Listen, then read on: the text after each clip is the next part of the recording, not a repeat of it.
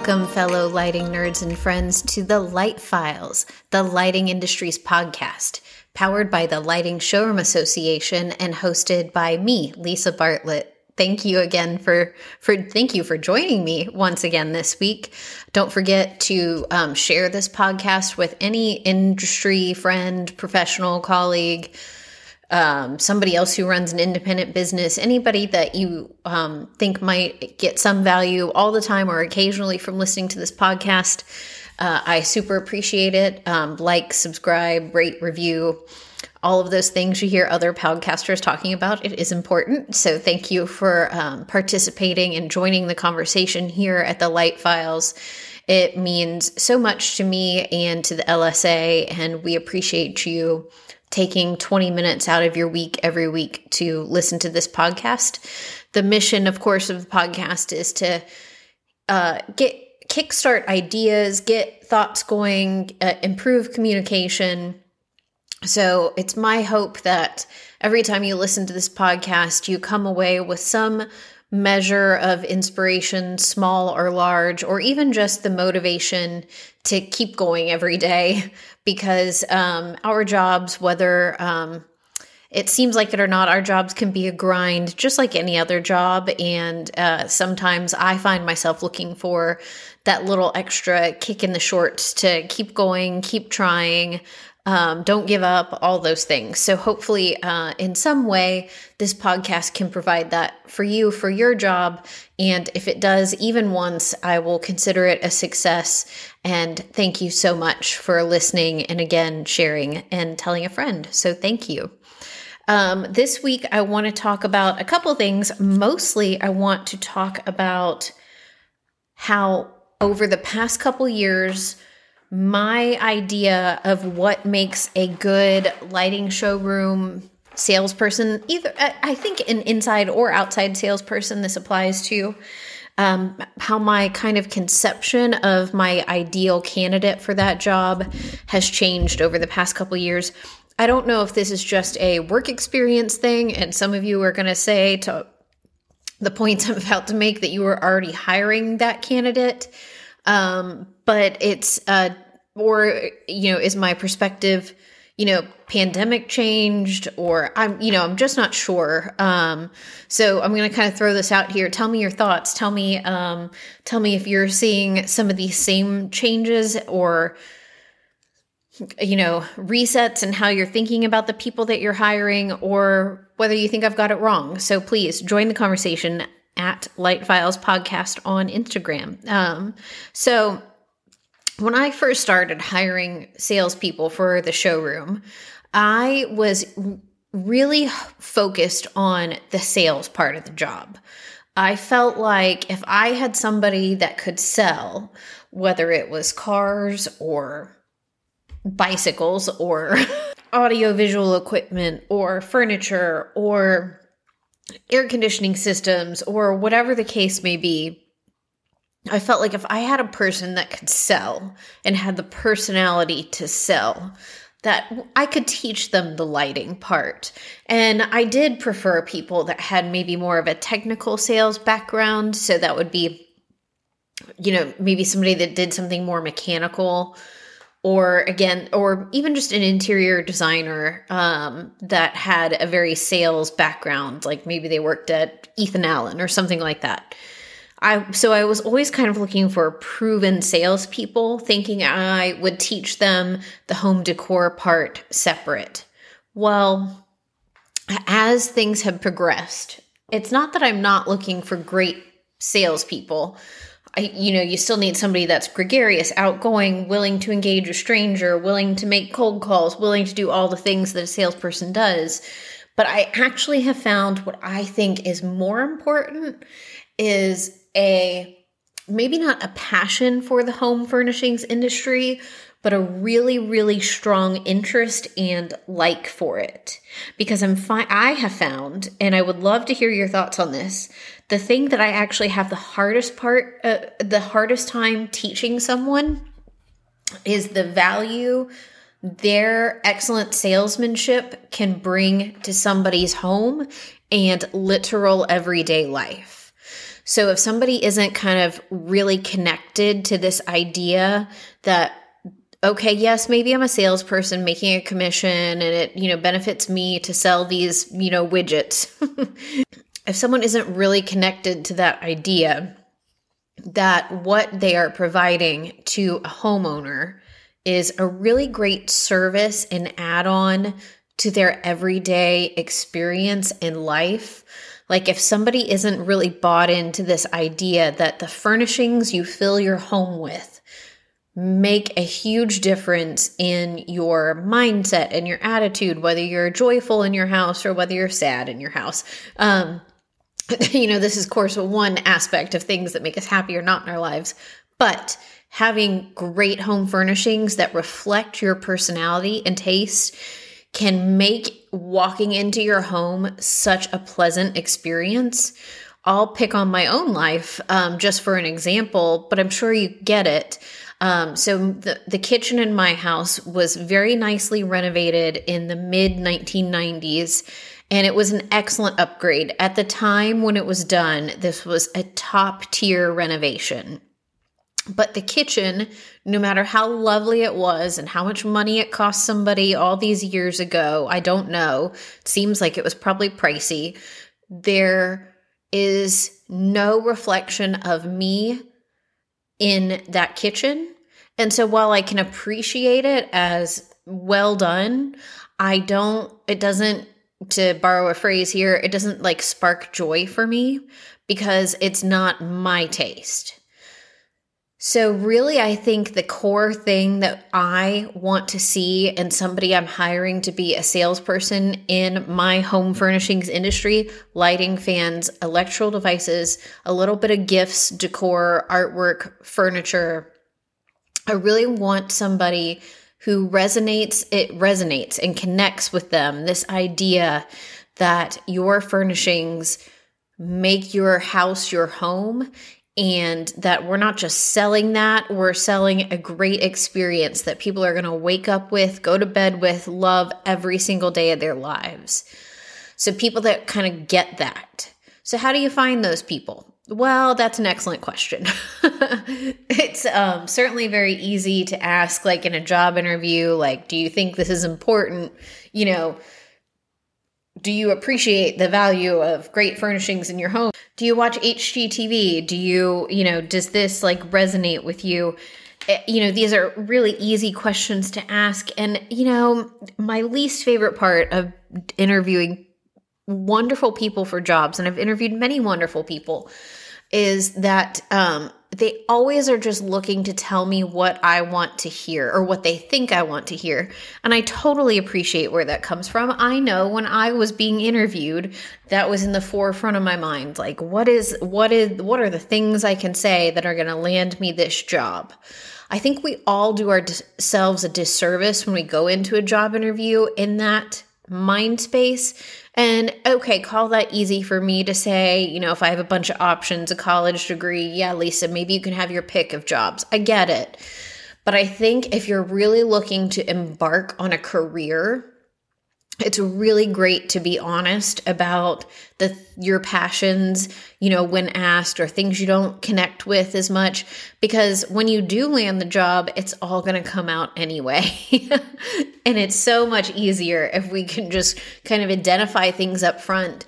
Um, I there is a whole world of things that I am okay with a person not being the best at because that's not necessarily what I'm looking for them to be the best at, but maybe their personality, their joy for providing these excellent experiences for a customer, like if that if that measure is high for somebody, that almost outweighs almost any negative I could think of.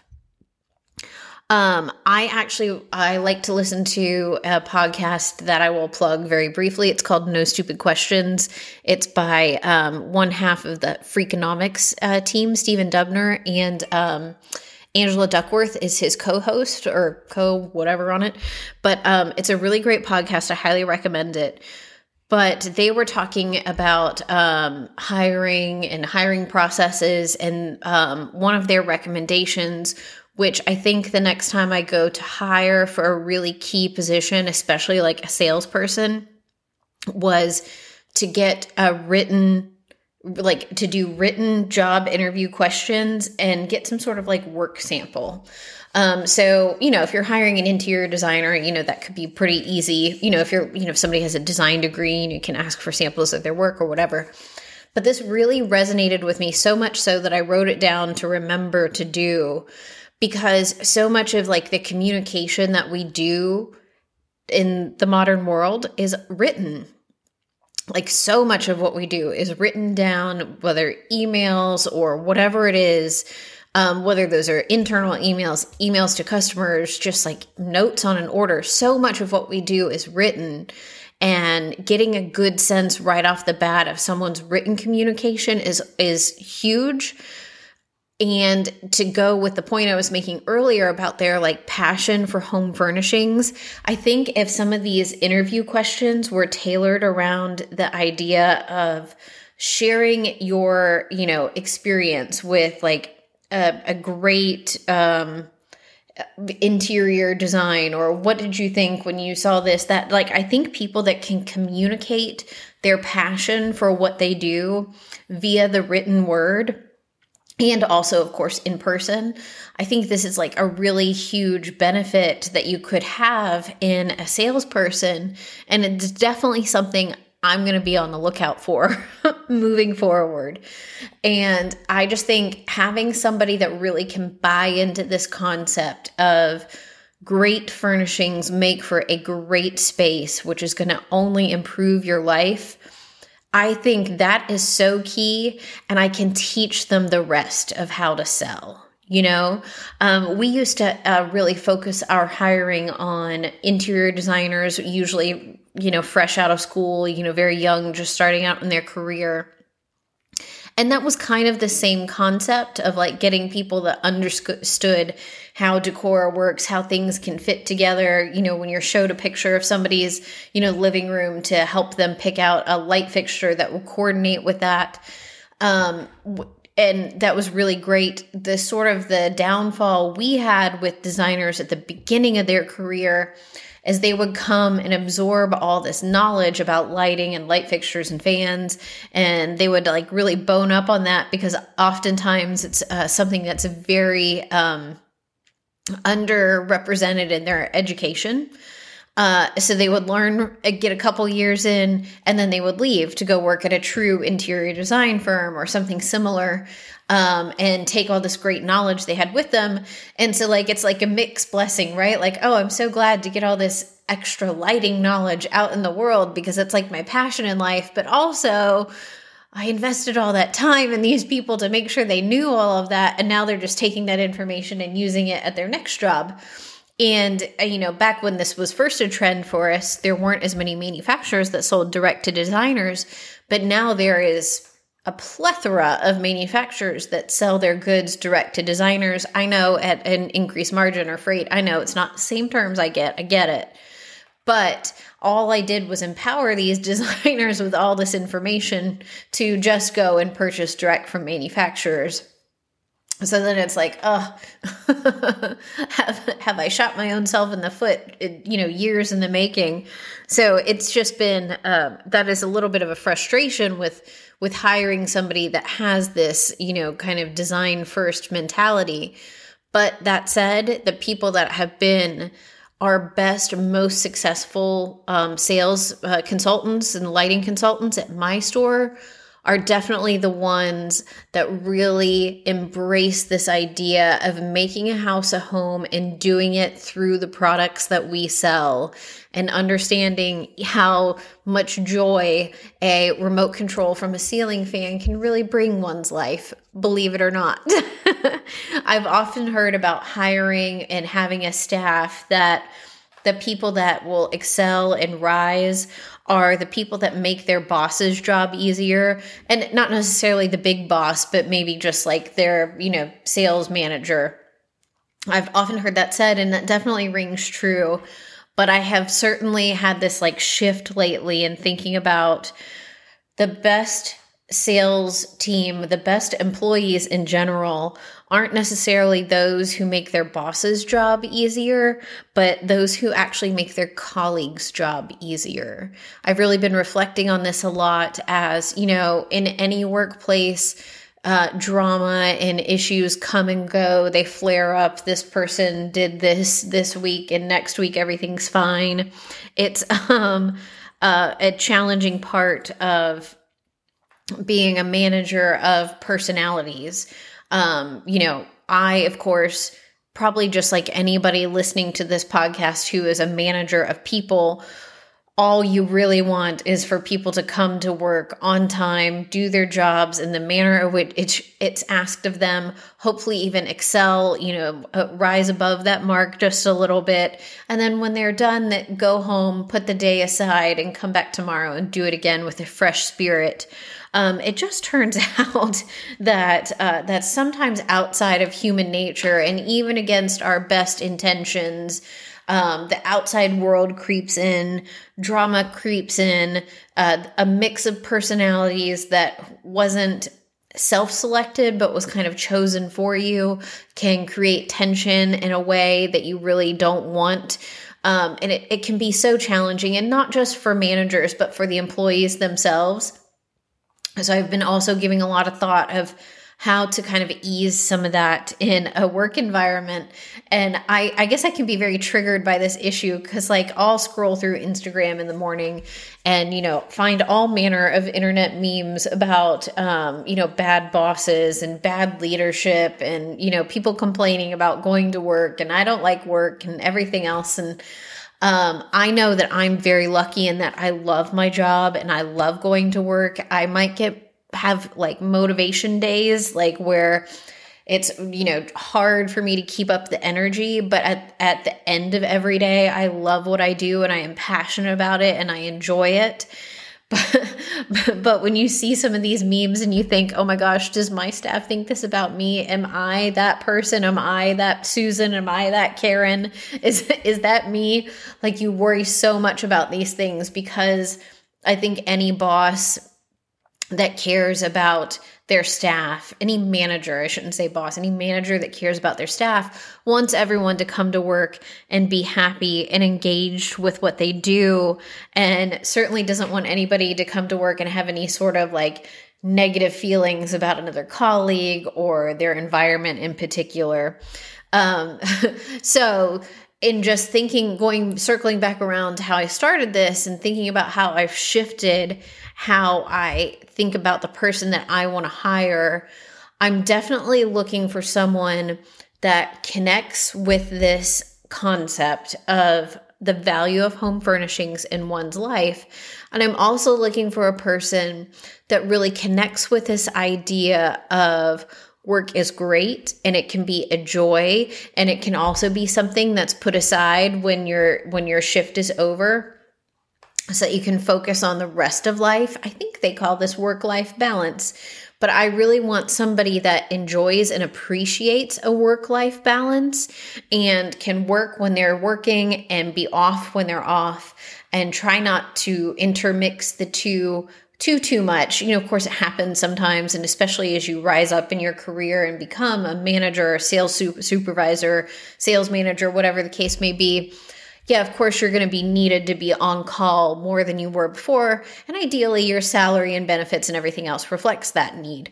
But I definitely appreciate this person that is focused on bringing joy to their clients and having a great balance in their work and home life so that they can get all the satisfaction they need outside of work and potentially not bring any negative whatever into work and keep our workspace just flowing better.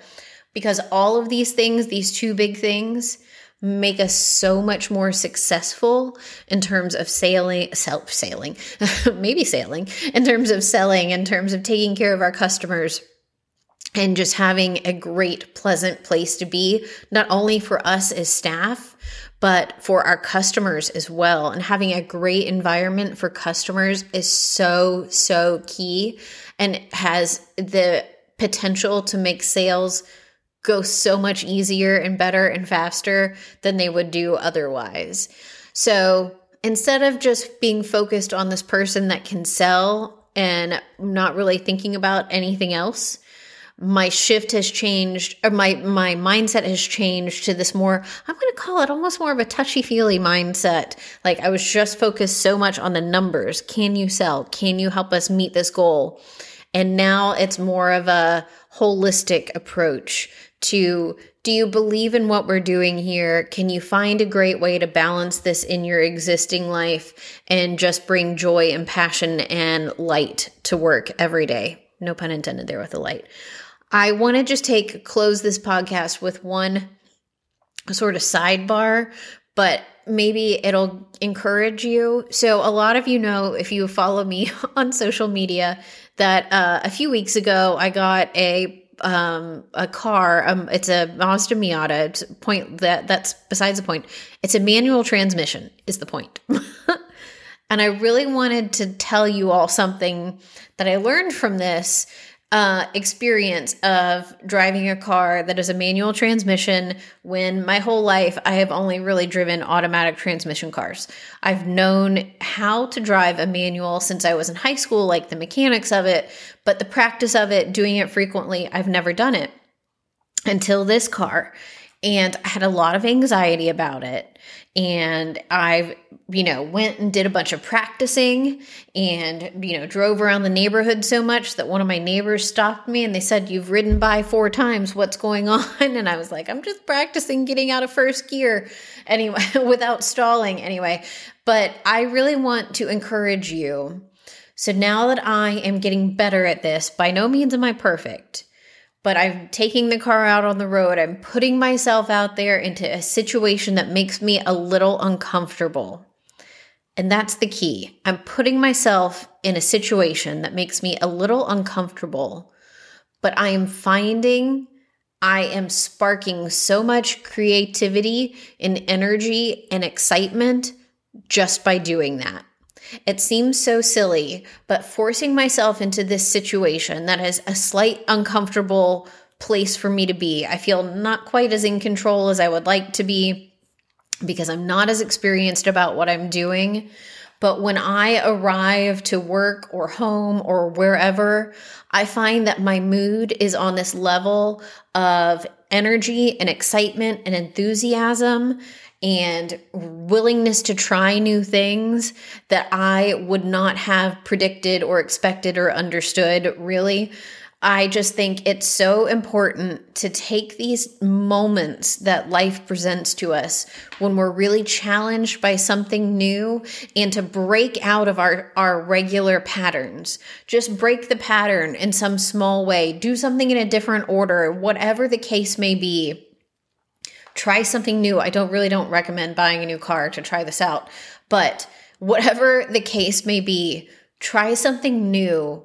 Break your pattern, and I think you will be so shocked at the burst of energy and enthusiasm that you will get from just switching things up a little bit. And I was thinking about that as I started this podcast, talking about hiring practices and how my sh- mindset has changed. And that's kind of been a slow burn for me. But uh, this kind of experience in this new car that's a little out of my comfort zone has really kind of connected these dots mentally for me that there is a lot of value, I think, for all of us to step out of our comfort zones, try something new, and get that creative burst of energy that you can get from trying something new and learning from it. Maybe the lesson you learn is good, maybe it's not, not maybe it's bad, maybe it's somewhere in between but you've learned something and become more energized by it. And I think that's super valuable and important because things can get so repetitive, so mundane, so everyday that trying something new uh, can really bring such fresh energy to your life. I think you'll be totally surprised by it. I know I was. I was totally caught off guard. I love what I do. I love my life. I love going to work every day. But um, this new thing, this new experience has really kind of ignited a new excitement in trying new things and being willingness to break out of the box and try new new experiences, new paths, listening to other mindsets and thoughts. Um, I think it's been uh, just a real eye opening experience for me. And I would encourage anybody to do that. Apply that in any way you want. But if I were going to apply it to what we do in our lighting industry every day, I think it's time to stop being so locked into the same old, same old ways and to really think about how freshening things up might make everybody more successful, more enthusiastic, more profitable. We don't have to do the same old, same old. The world is out there for us. Let's let's make a shift and take it. Thank you so much for listening. I appreciate you all. Have a wonderful day, and I will talk to you next time.